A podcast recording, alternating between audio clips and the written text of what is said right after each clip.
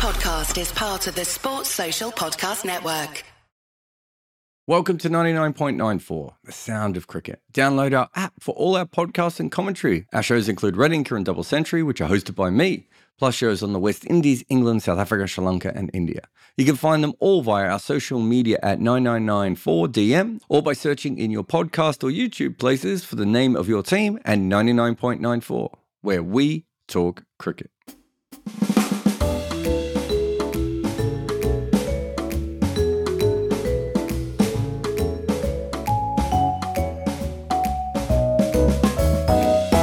Welcome to the Wagon Wheel Podcast. I'm your host, Jarrod Kimber, and this show is part of the 99.94 network. On this show, we record weekly with questions from the audience via Spotify Live. This podcast is funded by Patreon, which you can join by clicking a link in the show notes. And there are many other benefits, but one of which is to ask questions first on this show. All right, let us answer some questions from our Patreons. Remember, if you want to ask your questions first, support us on Patreon. Support us on Patreon. Uh, allows you ad free stuff, it allows you questions like this, gives you access to our Discord server, all that sort of stuff. It's great. You should definitely do it. Uh, James says, How good is Rabada as a T20 bowler? I mean, there's obviously no problem with talent. I think that he hasn't quite worked out what his best, he hasn't really worked out a line or a length or slow balls or what he needs to be consistently successful in in T20 bowling. And at the death, he's just, you know, he he probably has worked it out. It's really that rest of that part of the game. Where does he fit in? Should he bowl more in the middle? How does he use the new ball better? Um, you know, and he's not the only one. I think we had a question like this similar recently, James, about uh, Pat Cummins. In fact, it might have been about both. They just haven't worked it out, and um, it's not an easy thing. I mean, Peter Siddle is one of the players that I look at where you look at the early part of his career and he just didn't really know where to bowl in T20 cricket. And other people work it out almost instantly, right? You know, uh, and, and, so there is a huge difference between those sorts of players. The problem with someone like Rabada or Cummins is how much time, you know, do they want to spend thinking about that and experimenting with it, right? They're basically only playing top level T20 cricket, either internationals for their country uh, or IPL. So either the money's on the line or the national badge is on the line. If that's the case, it's a bit awkward to suddenly start experimenting with things and, and trying different things. And I think Peter Siddle, I'm trying to remember if he did it with the strikers and maybe Essex or something like that. It's just it's easier to experiment in those kinds of areas. Find what is best for you. Um, so you know, I'll never I'll never pretend that uh, Rabada's not going to be a good T20 bowler. Um, but he's not as effective as he should be uh, as a bowler of his obvious talent. Uh, Will says, Does this winter give us reason to think better of Justin Langer as a T20I coach? Well, for those who don't know, he wasn't really in charge of the last World Cup um, when they won. Uh, it's funny looking back on it, he, he kind of pushed the reins across um, uh, to Andrew McDonald at that point. I think just, I, I don't think anyone thought he was bad. In fact, I've always thought that Langer's best skill was probably in the T20 realm. If you go back to Western Australia, they're pretty ordinary in everything except for um, T20 cricket. And I think Langer did some interesting things. I do think he was a bit old fashioned in the way that he, he, thought about T20 cricket compared to someone like probably like Andrew McDonald. Um, so there is that. But yeah, no, I don't. No. No, I don't think so. Um, I thought he was the wrong hire at the time. They're a very successful team. You have that many good bowlers in your side, and you know peak Steve Smith. Um, you're going to have some success in in red ball cricket. I, I think ultimately the players had moved on beyond him. They were all working for coaches who were seen as more intelligent, who were better to deal with, who were maybe more modern in the way they were thinking. I don't think that was particularly Justin Langer at that point. So I could certainly see why they uh, they decided to move on. And, and I think Cricket Australia moved on for different reasons, and the players for many different reasons. I was never a big fan of Justin Langer as a coach um, before or after um, uh, getting the Australian job. Nothing much has changed, in my opinion. Uh, Will says, would it be better to have ODI power plays at the end of the inning, 10 overs that begin uh, and, and the 40th over? Uh, when the sixth or when the sixth batter comes in, so that the rhythm is different to T20 and there's more place for traditional test openers. Well, I mean, the power play exists where it does well, so that we have excitement at the start. So there is something uh, there. I have said in T20 cricket, and you can make a similar argument for one day cricket if you wanted to. I actually think it's the best way to do it is kind of to have I don't know two players out in the first phase, three players out in the second play phase, four players, etc., etc., till you get to the full players out at the end when the players are going to attack anyway, because that then should allow for um, exciting cricket all the way through. And you know, it, oh, it, let's say you're consolidating, and I don't know, you've lost four wickets, and you're in the twentieth over or the you know seventh over, whatever it may be, and you're you're consolidating, but you've still got only three players out. Thinking to yourself, there's a bit of risk and reward here, and it, it could end up that what we what might happen, which is similar to what happened when we changed the one day rules, um, playing conditions slightly, which was you got a lot of higher scores and a lot of lower score games. And I'm not sure that that is, you know, the weird thing is those sort of weird middling games maybe are slightly, it means that the teams are slightly closer to each other and there's less extreme scoring in either direction.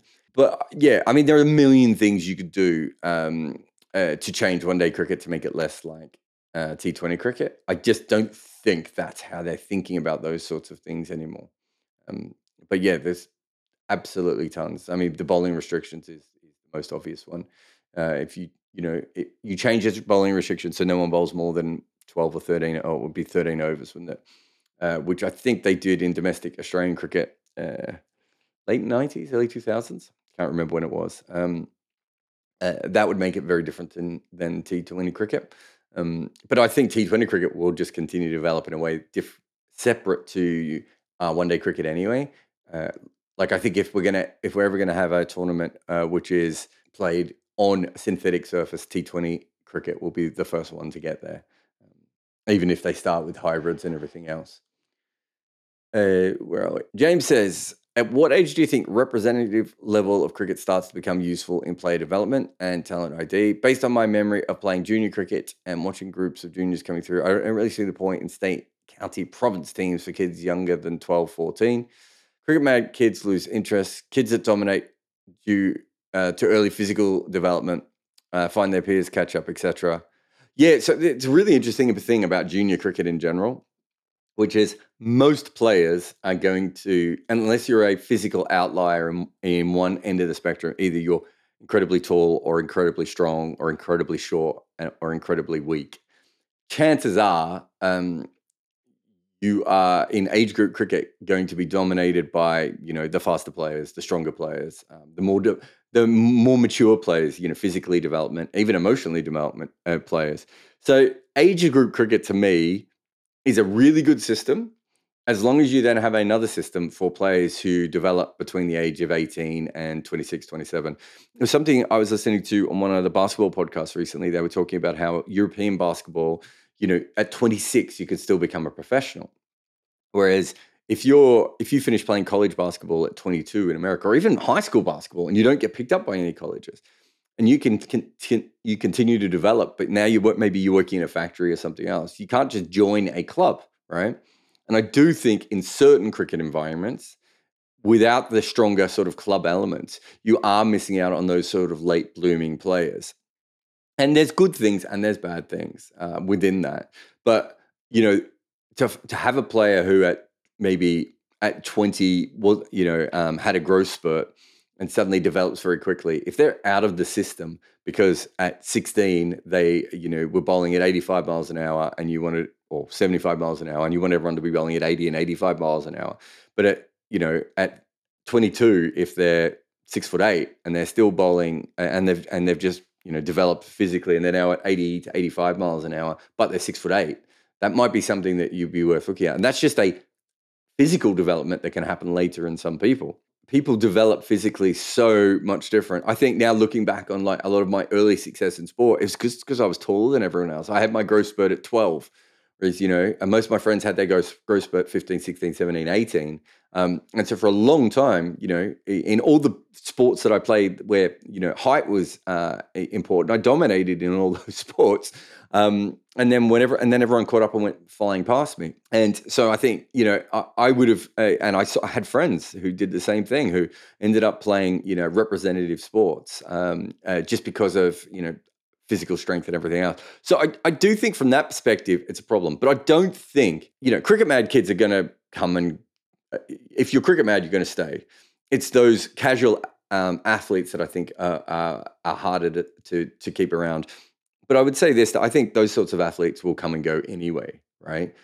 What you really want is a pathway for someone who is. Um, I'm trying to think of a really good, uh, you know, um, uh, uh, something, someone like Venki Iyer might be, a, you know, an interesting one to have a look at. I'm trying to think if there's any other country examples that I can think of at recent times where you had a player who was out of the system, um, but there was still a system that they could play in, which meant that people could see what they were doing and they could move them across. And I'm, I think that maybe that's where we fail a little bit more with cricket. And I have a look at the English system um, is one that is really interesting from that perspective. Um, perhaps the South African system is another one that's really interesting from that. So if you're not in that system, and the ECB, I promise you, I think they have a real bias towards the players that they have picked at a very early age. And I've heard them talk about this before, and I think they see it as a strength. But I think if you're not, I think the other bias should be can we find a guy at 25 like Jake Lintott, right? um, who can go on to play for the country as well. And you really want that combination of those people because you don't want to miss out on two or three. And, and quite often, the people who don't come through, through the academies, they have skills that other that cricket teams don't necessarily have. And I don't just mean emotionally, although you know you look at someone like Dirk Nannes, he was a very important person in that Victorian cricket culture, partly because he didn't come up through it; it wasn't his culture, so he could go that that that's bullshit. We shouldn't be doing that, you know. And just a simple thing like that is really important. But also different coaching methods because they might have come from other sports or how they've developed themselves. And quite often, if you come from outside the system, you have a freak natural outlier aspect to the way that you play. You might think about batting differently or bowling differently or fielding plans differently or whatever that may be. Um, so I think any junior system, uh, I, I have no problem doing that because you do want to you want to develop players maybe not from 12 and 14 but certainly from you know 15 16 you want to start developing players um, that you think you want to start molding them towards the sort of players that you want further on. However if there is no system uh, that that continues to push everyone else you're just going to you know there's a point I think it was the ECB who said this. Um, they said if you look at how many players we picked at around the age of 15 or 16, it might have even been earlier than that, that went on to play for England, it shows how good our system is. That's one way of looking at it. The other way of looking at it is because you picked those players and you developed those players, you didn't actually see all the other players and how they could have developed. And you probably then had a bias towards the players you'd already picked over the players that you hadn't picked. And I think if you look at English cricket, Benny Howell is maybe a very, very good advance, um, uh, you know, a version of that where it's like, well, he doesn't fit in any of our boxes, so we don't know what to do with him. So we're just going to move Benny Howell to the side doesn't mean that he should have played for England or anything else. It's more that they didn't really trial him enough to see if he should have played for England. And and I do think that that happens with a lot of later developing players at times where I think they had it with Dawid Malan as well. Um, you know, I think there is um, a system sometimes that if you're not a star at 18 or 19, that you move on from them, forgetting that you may be a very average player at the age of 20, but at the age of 27, 28, you may have completely worked out what it means. And then you're in your prime years, and that international team can get three or four years out of you. I don't think cricket, as, as it's currently set up almost worldwide, thinks about it that way. They really think, how can we get the next 20, 21, 22 year old in so they'll be in for the next 10 years? Not noticing how many 21, 22 year olds they've burnt through on the way right? And, and sometimes ruined before that those players could have even gone on to develop further. So I think that answers your question, James. Um, Aditya says, do you think, given the facilities and support system available today to international players from the top teams and specifically Indian players, uh, someone like Vinod Kambli uh, would have survived longer in the game and been able to fulfill some of the early, um, uh, you know, work that he did? Vinod Kambli is a really interesting one because of the caste system is really interesting, but also because he's that first flashy Indian player, right?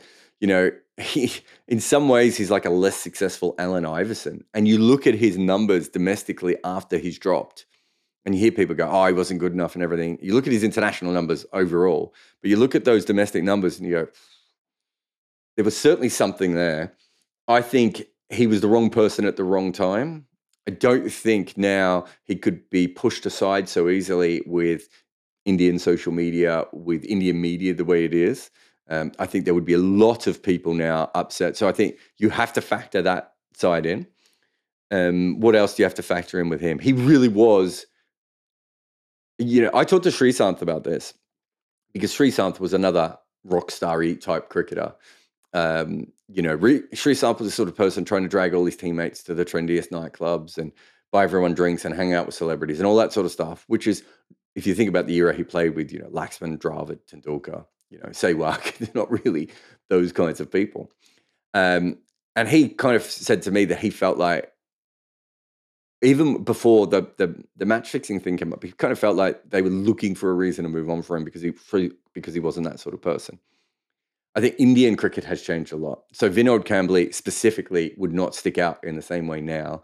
You know, there's plenty of players with tattoos and attitude and chains and everything in Indian cricket now. So I think from that perspective, um, but I also think from a franchise perspective, think about it. If you're Vinod Kambli now, and you, Alex Hales is a really good example of this. England didn't want Alex Hales, right? They moved on from Alex Hales. They were they weren't going back to any Alex Hales like business.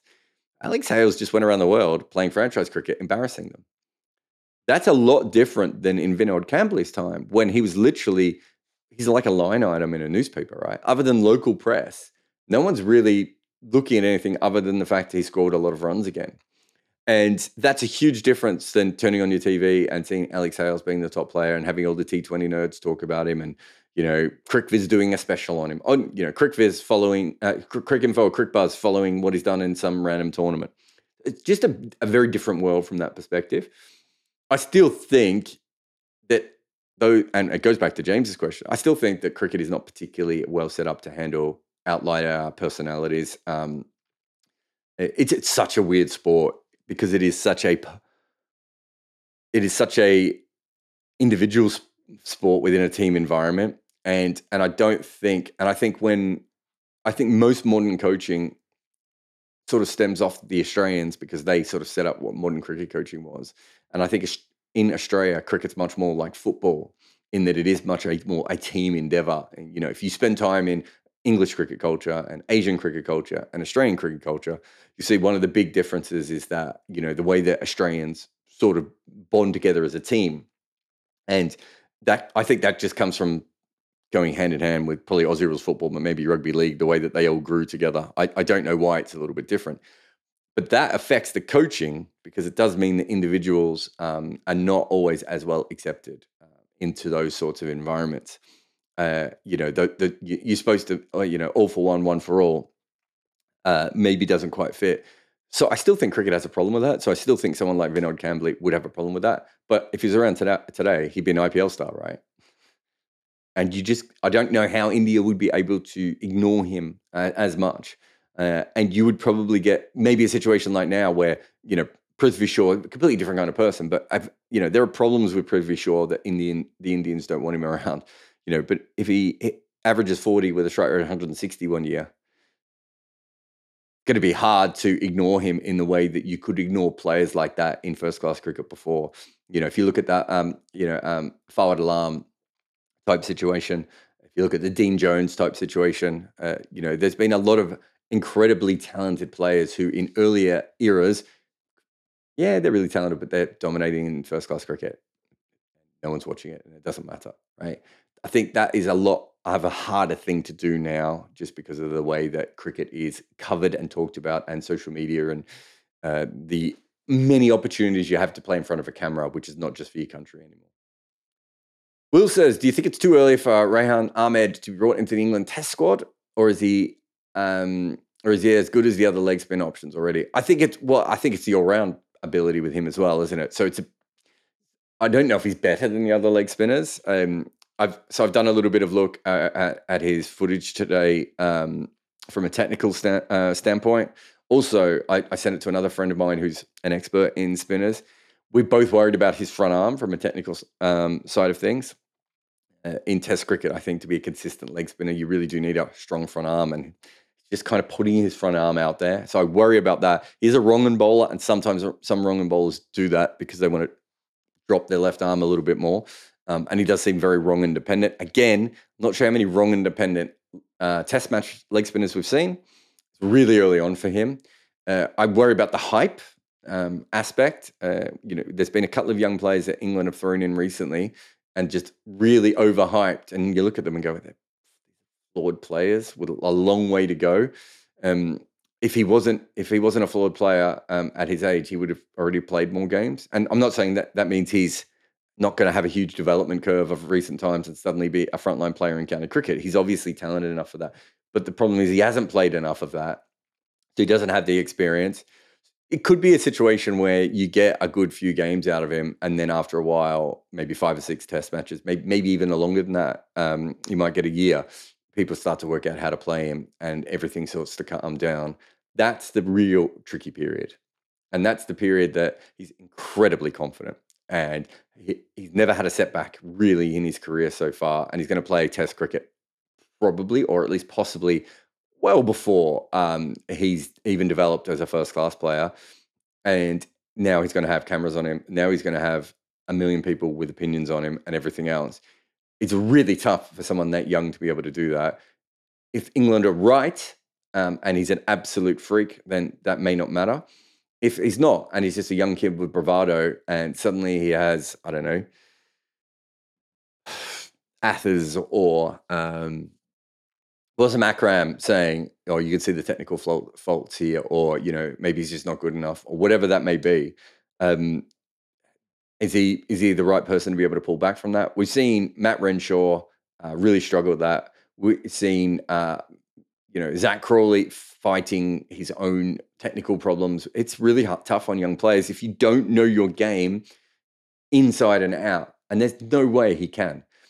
If they're just saying to him, "Look, we're going to play you in this tour because we think it might suit your batting and bowling," we we still need to see you go back and churn out runs in first class cricket, and we want to see you play for the Lions and everything else. And he knows that going in, that's maybe a better situation to go in. So he, you know, say you're not being if if you play in this tour uh, you know, one test, let's say, and you do okay in it, and you don't play for another six to 12 months, we don't want you to think you're dropped and we're not interested. What we want is for you to develop in all those other ways. That's the adult way of dealing with this. Generally, what happens with a young player is, you know, they come in um, and they either fail straight away and they disappear, or they have success and they get massively overhyped, and then it becomes hard to drop them. Um, and then you have to drop them, and then they go off and they disappear into the system. Um, and uh, it causes problems for you further down the line. So it's again, a lot of these things are just development issues, right? Ray says, "Can anyone stop the Adelaide Strikers this year?" So it's really interesting. I was looking at these numbers, uh, Ray, of them. Uh, I think they just went through to the final. I think that's right. I saw the game, but I, I saw the scorecard, but I've forgotten. I think it was a final, wasn't it? Um, they're really interesting, the strikers, because I think their three top batters are all striking around run ball and you know, there's a lot of players striking far quicker than they are. Uh, pardon the pun. A lot of a lot of batters striking far quicker than they are um, uh, at the moment. And so, I think from that perspective, it's a really bowling dependent team. When you look at their bowling, I think Megan Schutt has 26 wickets and Amanda Wellington has 22 or 23. They're both averaging, one's averaging 12 and one's averaging 15. That is like I can't remember the last time I saw two bowlers in any T20 franchise league uh, with those kinds of. It's the amount of wickets and the average, which is is a bit unique in that in that situation. So you quite often get bowlers who you know with good averages, but maybe they haven't bowled that much, or they you know they play a little section of of a season, and so you get a you know a wild swing. Though some they played a, a twenty what is it, 48 wickets, 49 wickets between the two of them. It's a lot of wickets um, at a really low average over, you know, a good chunk of the season now. Um, that's a phenomenal record. And it, it must mean, uh, oh, I think they must both be averaging two wickets a game. I'm trying to do this off the top of my head, trying to remember how many games they've played, which means that going in against them, you know that their two main bowlers are going to take four wickets. You add in one run out, uh, women's cricket doesn't quite have as many runouts as it used to have, but you add in one run out, you're now at five wickets. That means the other three bowlers only need to chip in uh, around one wicket each, and you're already well into your tail. And associate uh, associate cricket, uh, women's cricket is very similar to a lot of franchise cricket. The depth of that sort of six, seven, eight, nine um, thing is quite often where it gets a bit tricky. Um, just uh, just the way that franchise cricket kind of works. You know, you don't have you know you don't have as many of the sort of longer batting lineups you sometimes see in international cricket, um, and so. Uh, you know, if you know you're going in and you're probably getting five wickets out of, you know, a run out and your two main bowlers, you know that you're going to be testing the, the, the, depth of every team. The only way to play against the strikers really is to go all in with an abnormally long batting lineup where you're batting down to nine or 10. If you have that many batters available to you and just try and throw it up against them and just go, okay, we're going to take your wickets, fine. We're going to go all out attack with the bat. Um, and knowing that the strikers uh, with the bat maybe can't score as many runs. I don't know why I'm helping anyone else. I don't. They lost to the Scorchers. Um, uh, I'm trying to think if I know any of the women's coaches at the moment um, in the women's Big Bash. Um, but um, yeah, that would be the way I'd look at. it. But it's a really interesting um, uh, uh, franchise team at the moment.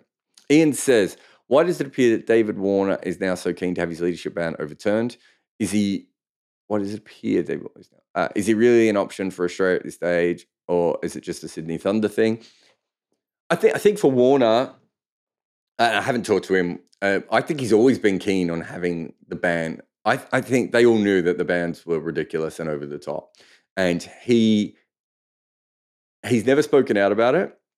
Really, he said a little bit, um, but I think if you talk to him privately, I think you'd probably get a a different view on and how he feels on all this. And I think he felt feels like he played the good um, employee, um, still got shafted, and then they looked after the other guys and maybe not him as much. And partly it's just because of his reputation, I think, as, as much as anything else. And uh, he was the easiest scapegoat, and I think he is aware of that. And so it did. I think it has upset him. I don't think he's I don't think it's so much that David Warner is now keen to have his leadership ban overturned. I just think there's a movement within cricket, and he'd be silly if he wasn't part of it. They kind of, you know, he really should have been the one day captain uh, if there was no ban. It, you know, it would have made most sense going into the next World Cup. He was definitely going to play in it. Um, and, uh, you know, Pat Cummins doesn't play enough.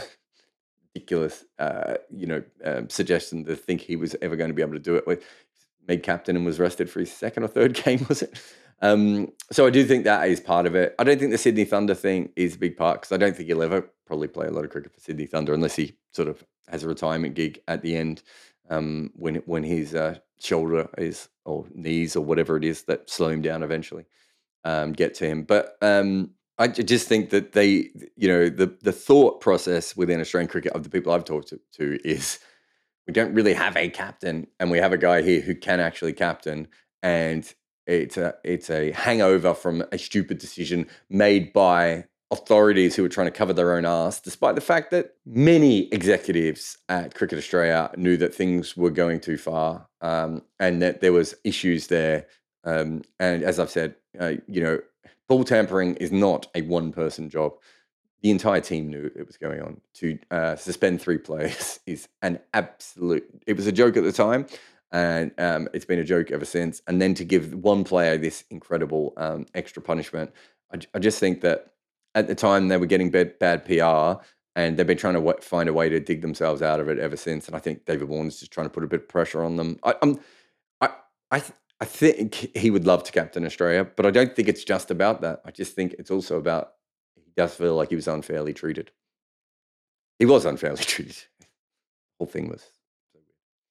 Kennedy says, Do you think living in Melbourne instead of India has affected Shikhar Dhawan's career? Yes, he's much more attractive, uh, so much more intelligent, um, like we all are uh, from being from Melbourne. Um, no, because I mean, I think if you look at the way he plays, I, I don't see a huge you know, sometimes you see a player, I'm trying to think of someone specifically, but you do see a player who is like, it might be a, um, I'm trying to think, someone like Otis Gibson. Uh, yeah, West Indian bowler, obviously spent so much of his time in England. And he sort of combined the two regions into his bowling uh, eventually. Um, Imran Tahir, perhaps someone who had to learn how to bowl on non-Asian pitches, which is coming into a, you know, he basically built the last seven years of his career uh, on his ability to bowl uh, on pitches that weren't, um, you know, as uh, in his favour as the ones he probably uh, would have bowled on uh, earlier on in his career. Uh, so you do see players do that. um, from that perspective. I can't see anything off the top of my head in Shikhar Dhawan's game, right, where I could say to myself, this is a direct uh, response to him playing in Australia. I'd have to have a closer look. Um, as far as as far as within the team, I mean, he still gets picked. It's it's an interesting dynamic. Um, there are so many players who live in the UAE that, and it's not that publicly known. Um, and so, and there's a couple of you know international players who live in England really as well. Um, and, and, again, it's not a, a, as well known. So Shikhar Dhawan's one is probably a little bit more famous than everything else. But as far as his career, I don't see anything, um, but it's. I think it's a really good question, um, and you know, I'll probably start looking now to see if I can see anything different. But I don't see anything that's affected him directly. Um, it probably makes him, probably helps him. I. This is something I was told by other people, and I don't know Shikhar Dhawan at all, but that he can get. He's one of those athletes who struggles a little bit more with his. Not emotions is the wrong thing, but you know, most of the best players are very, very even keeled right? Most of the time, you know, through wins, through losses. I have heard that Shikhar Dhawan can be someone who, you know, gets up and gets down a little bit more. Um, living outside of India um, and outside of the, you know, the, the the fishbowl maybe helps him regulate that a little bit more. But that's like a lot of pop psychology and you know remembering conversations in bars with other players and stuff, um, eh, rather than anything factual. Christopher says, as we start to get more associate countries involved in cricket, uh, do you think first class Test cricket is ever a long term plan for them? From my point of view, it would be my dream to see 20 countries plus long term cricket, but I wonder if that's realistic. Look, I think if you're, I remember when I first started with Scotland, they were really clear saying that T20 was their plan. And I think there was there was certainly a feeling from Scotland that Ireland, not not Ireland had got it wrong, but Ireland obviously were desperate to get Test status, and you know, Scotland would bite that your hand off for it as well. But I think Scotland were looking at that and going, yeah, but then actually you end up getting judged on all your white ball cricket and you might not play any tests anyway. And to be fair, Ireland haven't.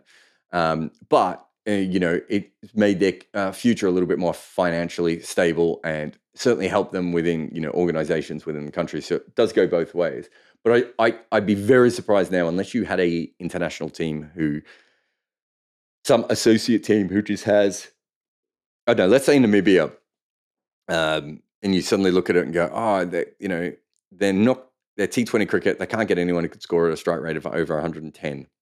So they're never going to be a top level T20 team. Um, but um, they have all these bowlers, you know, all these left arm seamers who can hit the top of off stump uh, with a little bit of all round skill, you know, and maybe they can be a very good nagging, you know, test team. Would it be would in that situation might a team I don't know follow that? It's possible, right? But I don't think any team's going to make it their plan just because of the way that cricket is going, the way that you get financing, the way that you get crowds, all these different things. Uh, you know, and and even if you let's say you are Namibia, but if you have two or three good T20 players, they're still going to get yanked away to play in franchises anyway, right? So I don't see how that works um, as a model.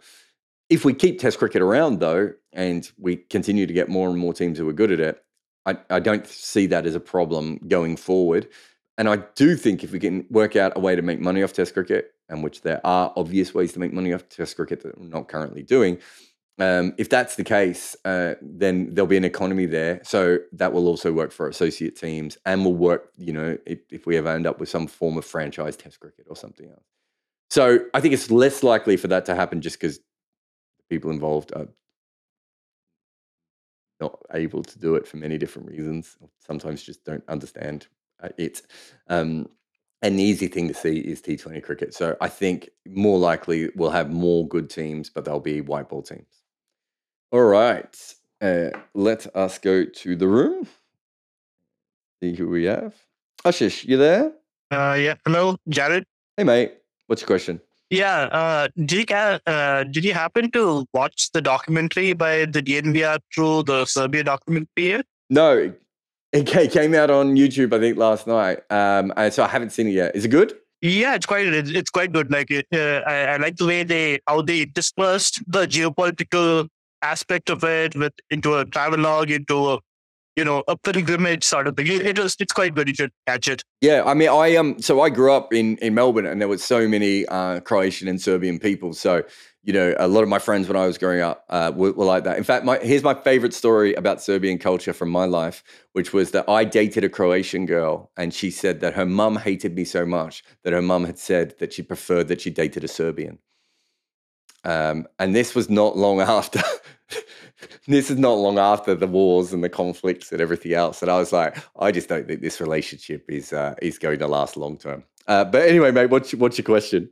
Uh, yeah, so I was just wondering, uh, okay, if you had like the ideal, uh, like if you had like an unlimited budget in a franchise tournament, how like how many, like so I was just thinking of it in terms of like how many ceiling raising players would you have? How many floor raising players would you have? And how many like you know average players you would have in a in a starting eleven, for example? That's what we.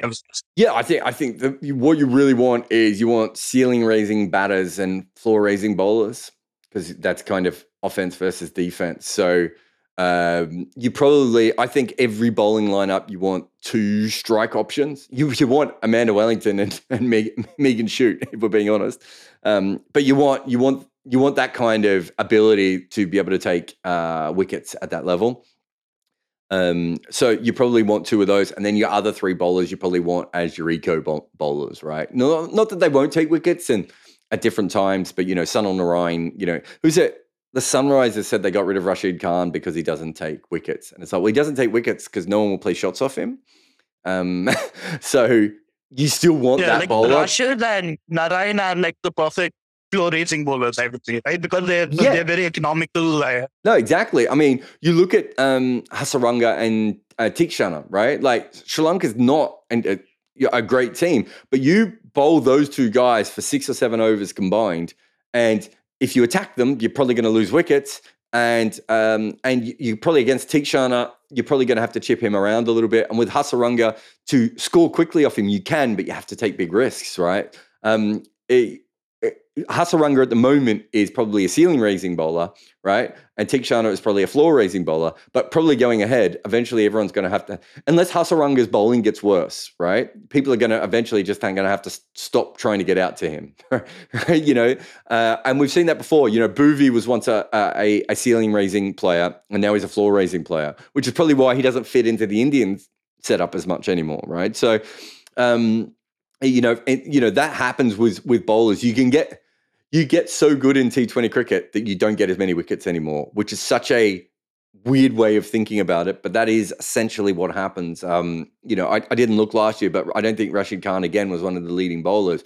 Uh, but his team did pretty well, right? So um, if you if you think about it from this perspective, of say you're the bowler who's bowling at the other end to Rashid Khan, and his over's just gone for six runs, they're going to take more risks off you right? So you have that ability. So that's when you compare him up with someone like that. So I think from that perspective, that's what I would like. And then with batting, you know, and I'm I'm sort of leaving out all round talent here a little bit, but with batting, I I, I want to have in my top seven. I probably want to have four players um, who have the ability to completely transform a game in one way or another. And then I probably want uh, two players with a basic sort of all round ability to give me a flexibility uh, there. And then I want one top level batting talent um, I would prefer them not to play like an anchor. I prefer them to play like AB de Villiers. Um, but if they play if they play like an anchor and I can use them as a rotation piece throughout, you know, so one day I'm going to get them to open because I don't know. Um, and Behrendorff is just tearing through the competition, and we we need an opener to make sure that no one goes out to Behrendorff. Fine. Next game it's Rashid Khan, so you know I'm going to have them there. Um, those sorts of things are the way that I would be looking at, at doing that in that sort of fantastical perfect world um, situation. Because if you look at that then you you should have you know your seven uh, your six or seven players um, who can win you a game and then your five or six players who keep you in um, uh, a lot of games. Yep. Uh, yeah can i have can i ask one more question? You yeah, sure. uh, yeah uh, what is easier to upskill a batsman to uh, to make him bowl or a bowler to make him bat? I would have always said that it's easier to upskill a batter to make him a bowler I think traditionally, um, if you look at the history of cricket, so here's a really interesting. Actually, no, I still think I fundamentally agree with that. If you look at the history of cricket, so you would have heard so much more about how tail enders are so much better now. The actual average of tail enders in Test cricket hasn't improved, right? So all that Steve Waugh stuff of you know training tail enders and uh, all this thing now about everyone needs to bat and how you only pick a spinner if they've got secondary skill with a bat. It doesn't work. And the reason it doesn't work goes back to what we talk about a lot on the on this show, which is to be able to bat and face people bowling at over 80 miles an hour is a specialist skill that only a few people on the planet have managed to work out. And you can't learn that as a tail ender. You can develop your batting over the length of your career. And once you get, if you if you know that you have Jasprit Bumrah or Glenn McGrath and they're going to be around for 10 years, right? I do think you there are things you can do to make them slightly better, right? But I don't think you can ever take someone who doesn't have that innate ability to saccade and understand where the ball is going to go and get in the right positions. Um, and um, if they don't have those skills, you know, it, you're polishing a turd, and you know maybe the turd is shiny at the end, but it's still a turd, right? Um, you know, if if you're a genuine number, if you're a genuine number eleven, what's your best case scenario? Is that you're a plucky number nine, right? Not saying that you should be trying to do that, right? You still should be trying to do that.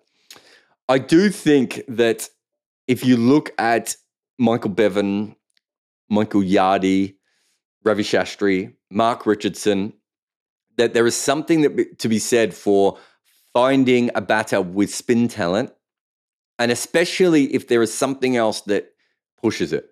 So if you're Michael Clarke or Sachin Tendulkar, um, chances are you don't have the time to fix your bowling properly, right? But if you're Michael Bevan and you're in and out and you're not playing Test cricket, and you know you might have a chance to fix your bowling a little bit. If you're um, if you're Ravi Shastri and you're Mark Richardson and your batting actually fails, um, well, sorry, Mark Richardson went the other way around, but you know what I mean. Um, you know, if if Mark Richardson had, had if Mark Richardson's batting had not flourished, right, and instead of coming back and averaging 45 with the bat, he averages 35 with the bat he probably has to work out a way to make his bowling work again. If you look at George Dockrell, that's exactly what's happened there. And if you look at Shastri's case, he's probably uh, well. The only way I'm going to get picked here is if my bowling is off a certain level. And it's really interesting to me how often you get a player who is quite often picked on all-round talent, but when they get really good at that specialist batting talent, the bowling drops off. Right. That tells me that they no longer need to work on their bowling anymore and that's a part of it. Some of it is physical as well. So Mike Atherton told me that he couldn't bowl anymore because uh, he batted so much that his back got sore. Right? Uh, Michael Clarke had the same thing. Yeah, so both of them had chronic back injuries, right? Dave Warner told me that I asked Dave Warner why he stopped bowling, and he said it just just hurting his shoulder. Um, and you know, in T Twenty cricket, he needed to, his shoulders to be powerful. So there are lots of little things like that that happen. But I do think that there's there's there's a huge reason why we have less part timers than ever before, and it's and I think it's threefold. I think it's um, having more net bowlers and having throwdown uh, uh, people, right? Which is kind of one whole thing. The other one is that these players do travel so much. Yeah, well, yeah, that's the last one. I'll get to that one. But the other one is that these players travel so much and they're in planes and cars and buses and everything m- more often than their predecessors were. Um, I think that's a problem. And then the last one is that hyper specialization um, type of thing. You know, more often than not, if you look at the best, if if you if I was to give you the list right now, if give me your top five all rounders in the world, right? Just off the top of your head, just bang me out five all rounders. Uh, Hardik Pandya, uh, yep. Andre Russell. Yep. Uh, yeah, so it's hard. Sam Curran ben, probably, but ben I, I, I, wouldn't. Ben Stokes, yeah, yeah Ben Stokes. Uh, Re- Ravi Jadeja, Shadab, Shadab Khan. Let's just put those five out there, right? You could throw Jason Holder in there as well, right? Um, Rashid Khan know, also probably. Uh, Rashid Khan's probably slightly different, but yeah, if you look at the uh, most, the majority of those players we've mentioned, they are freak athlete, right? Especially for cricket. Like you know, Ben Stokes, uh, uh, Ben Stokes doesn't look like and move like other England cricketers. Shadab Khan doesn't move like other Pakistani cricketers. Ravi Jadeja doesn't move like other Indian cricketers, right? So to be an actual all rounder you probably need to be a different kind of physical specimen to begin with, right? And I think if you go back in the history of, if you go back to Keith Miller, one of the greatest physical athletes we've ever had in cricket, Imran Khan, right?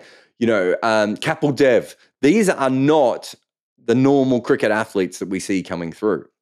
So I think to be a true all rounder, you have to be a different kind of physical specimen. And if you look at some of the all rounders, the sort of batters who bowl a little bit, they probably don't. The reason that they're not bowlers is because they don't have bowling bodies, right? They don't have that physical athleticism to be able to go.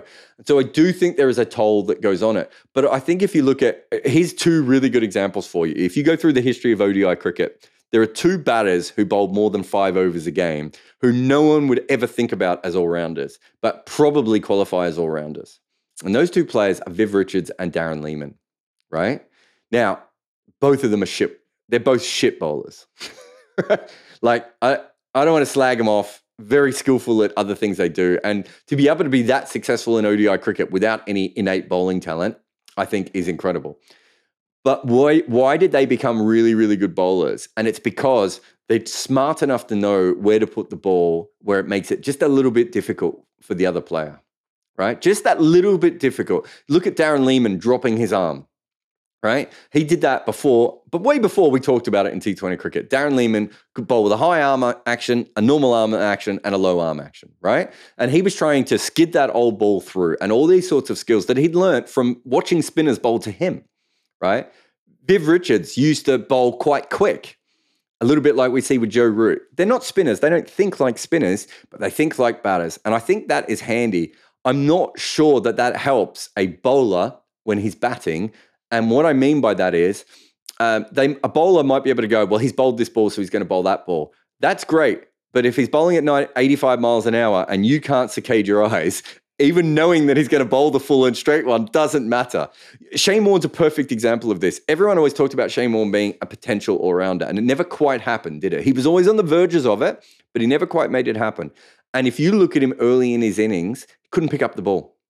If you could bowl straight and full early on to Shane Warne, you were a huge chance of getting him out early. He just couldn't pick the ball up properly, right? It wasn't that he wasn't smart enough. It wasn't that he didn't find a method, because I think in those two ways, he was a very clever player. It was that on a very, very scientific level, just wasn't picking the ball up eh, uh, well enough, especially early on, right? And because of that, it meant he was really susceptible to full and straight balls at his pads. And he was never, that was never going to be able to overcome it. And I remember talking to Darren Gough about his batting. And he kind of felt the same thing. He thought that he had some skills that should have made him a better batter, but he could never quite bring them together. And when I sort of came up with this theory, he went, Do you know what? That's probably what it was. Like, you know, uh, if I was in for a while, I felt like I could see the ball a little bit better. But when I first got in, it felt like everything was just a bit sped up for me. Until we can get to a point where we can train players to do that, I think it's always going to be easier to train a batter to have a handy bowling skill than vice versa. Having said that, everything you've talked about hyper specialization and the fact that bowler, uh, batters just don't bowl in the nets anymore means that at the moment we're not doing that. Uh, but watch this space because I'm doing something on that topic. Uh, for I'm doing a big review of Indian T20 cricket, and one of the things I'm talking about is that. Um, so thank you for that. The, well, those questions. Yeah, exactly. Yeah, thanks for that, mate. Uh, who have we got here? Oh, James. James never comes through, but let's see if he does. James, you there, mate? See a flutter of life. James, you've got mute on. If you take mute off, give it a go.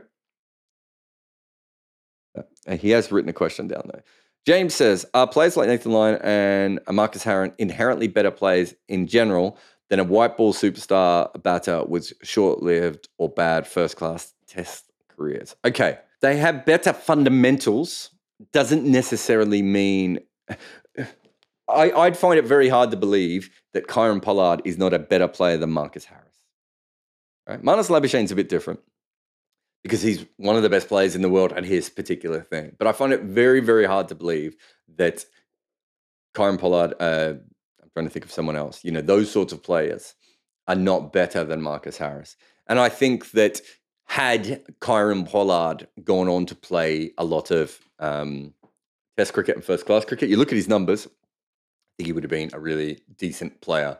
Um, I'm not not sure his bowling would have translated brilliantly, but having having a guy who can bowl high seventies at six foot seven or whatever he is, and a strong six foot seven, um, would have been quite a handy second skill to have. And he probably, you know, he, I mean, his first class average was still better than most of the top order batters that were picked for the West Indies. Um, and he only played a little bit of it. I think if you're looking at if you're looking at a player who is Marcus Harris level in white ball cricket, um, and then you're looking at Marcus Harris, then you're probably saying that Marcus Harris has probably has some extra skills uh, um, available to him. But it, it it does mean that we're sort of slightly downplaying some of the white ball skills that are necessary. So we are looking then more at a technician style of things. And so, you know, it, is Andre, say Andre Russell, he's a bad example. Is Tim David, right? Is Tim David someone who could have done what Marcus Harris has done if he'd, you know, got the breaks and played more first class cricket and everything else? I don't know. Aaron Finch, right? That, you know, they tried it. I, I still lean towards the fact that red ball cricket tests you out in more different ways pardon the pun, than white ball cricket does. And so you probably do need a slightly higher skill level, but there is there are other parts to white ball cricket. I, am going to spin this way, way, way because batters and bowlers are so different. I think if you're a red ball cricketer who can average 40 in the red ball, you've probably got a higher skill level than a lot of the white ball guys who can't average 35, right?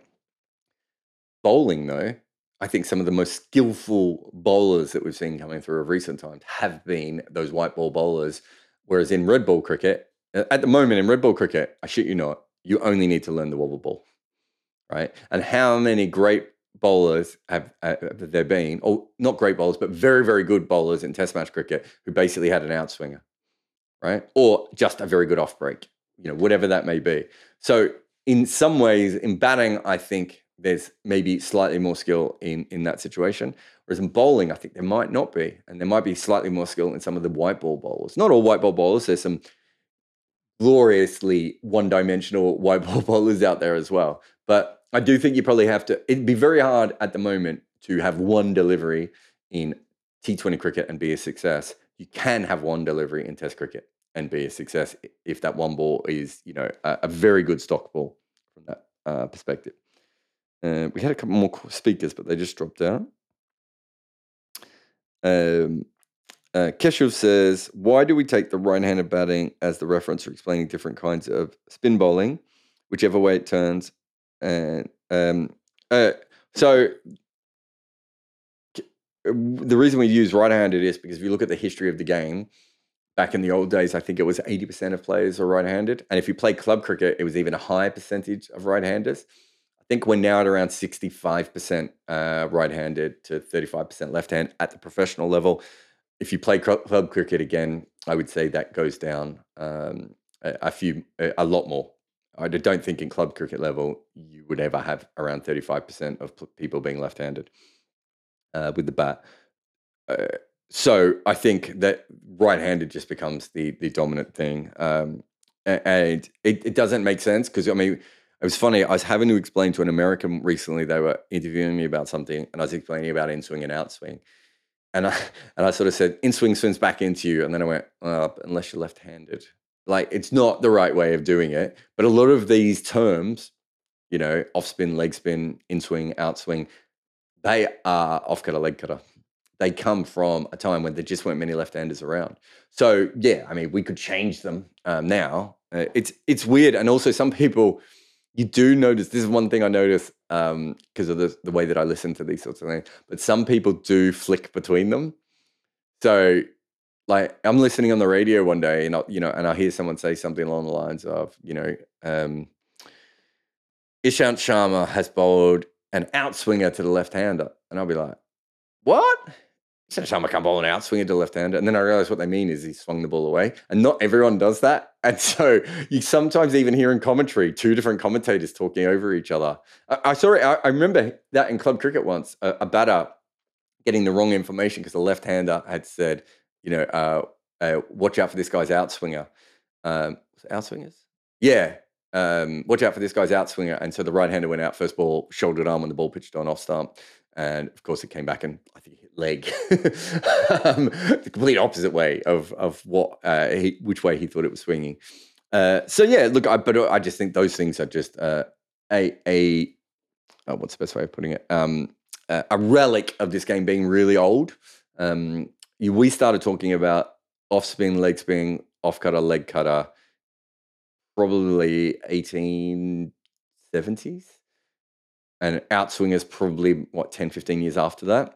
So, you know, well over 120 years for all of them. And I've never gone back and done the numbers on early test cricket, but it's really noticeable before 1980 even. If a left hand, a left handers always get signaled out um, in a way that right handers don't. And I think that must be just because they are seen as far more rare, whereas now we don't see them as rare. And so many right handers now bat left handed that it, you know, it changes everything. I will end it here. Just a huge shout out to all the 99.94 crew. I've been binge listening the West Indies and, and Indian episodes recently. I, I think those are the two teams. I, I, haven't got to South Africa yet. That'll be my next binge listen. But those are the two teams that uh, you know come out of the uh, World Cup with the biggest existential crisis. Uh, even if you're not a fan of the West Indies one, uh, the three part series that Michelle and Santoki have put together is incredible. Uh, and then uh, Nikesh and, and Sarah have been going through the Indian T20 team. I think the last podcast might have been their ideal 11s um, for for must be for the next World Cup, I assume. Uh, but uh, I, I, you know, uh, that's a really good episode as well. So I do think um, uh, if if you haven't listened to these these things, you know, getting more and more each day. you know, Mitch Johnson that podcast is getting really good. The more you listen to our podcasts, you know, the more podcasts that we can afford to to bring on. Um, and we're hoping to announce a new one very soon. Um, and we've got a couple in the works, but uh, but as it currently stands, that's where we're um, uh, that's the direction that we're currently going. So support your local ninety nine point nine four podcast and uh, and support all of them, I suppose. Anyway, thanks for coming on this chat, and I will see you again next week.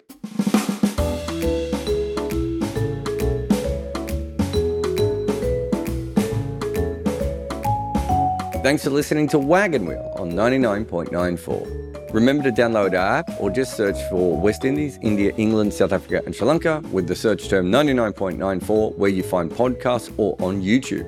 This show has an ad free version via Patreon, which also allows you to ask questions before anyone else and many other extras as well. There is a link in the show notes. And if you want more content, well, I have good news for you because we have a lot of things. You can follow us on YouTube where we make all kind of crazy stuff like the complete history of New Zealand opening batters and how Kagiso Rabada was dismissed from a zombie ball.